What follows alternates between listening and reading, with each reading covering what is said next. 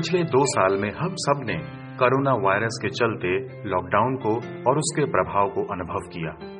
जब लोगों को घर में ही रहना पड़ रहा है और यदि कोई ज़रूरी काम ना हो तो बाहर निकलना भी एक चुनौती बन गया है। लोगों का घूमना, फिरना, मॉल और होटलों में जाना सब बंद हो गया है। दूसरे शब्दों में कहें तो हम जिस आज़ादी से घूमते फिरते और जहाँ मन करता वहाँ चले जाते थे, उन सब बातों पर पाबंदी लग गई। मैं यकीन से कह सकता हूँ कि इस अनुभव के बाद मैं और आप व्यक्तिगत आज़ादी के महत्व को समझ चुके हैं।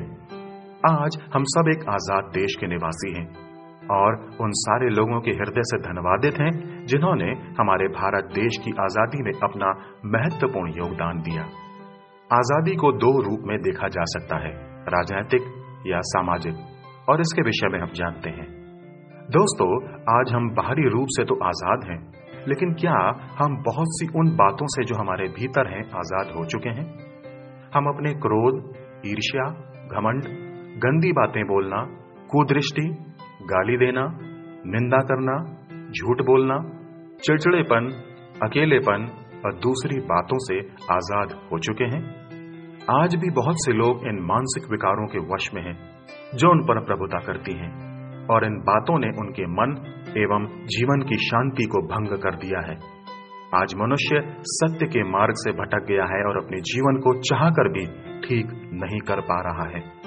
बाइबल बताती है कि ईश्वर ने हमें अपने स्वरूप और समानता में बनाया है। लेकिन आज मनुष्य का रूप बिगड़ गया है। लेकिन इसको सुंदर बनाने का रास्ता भी बाइबल हमें बताती है।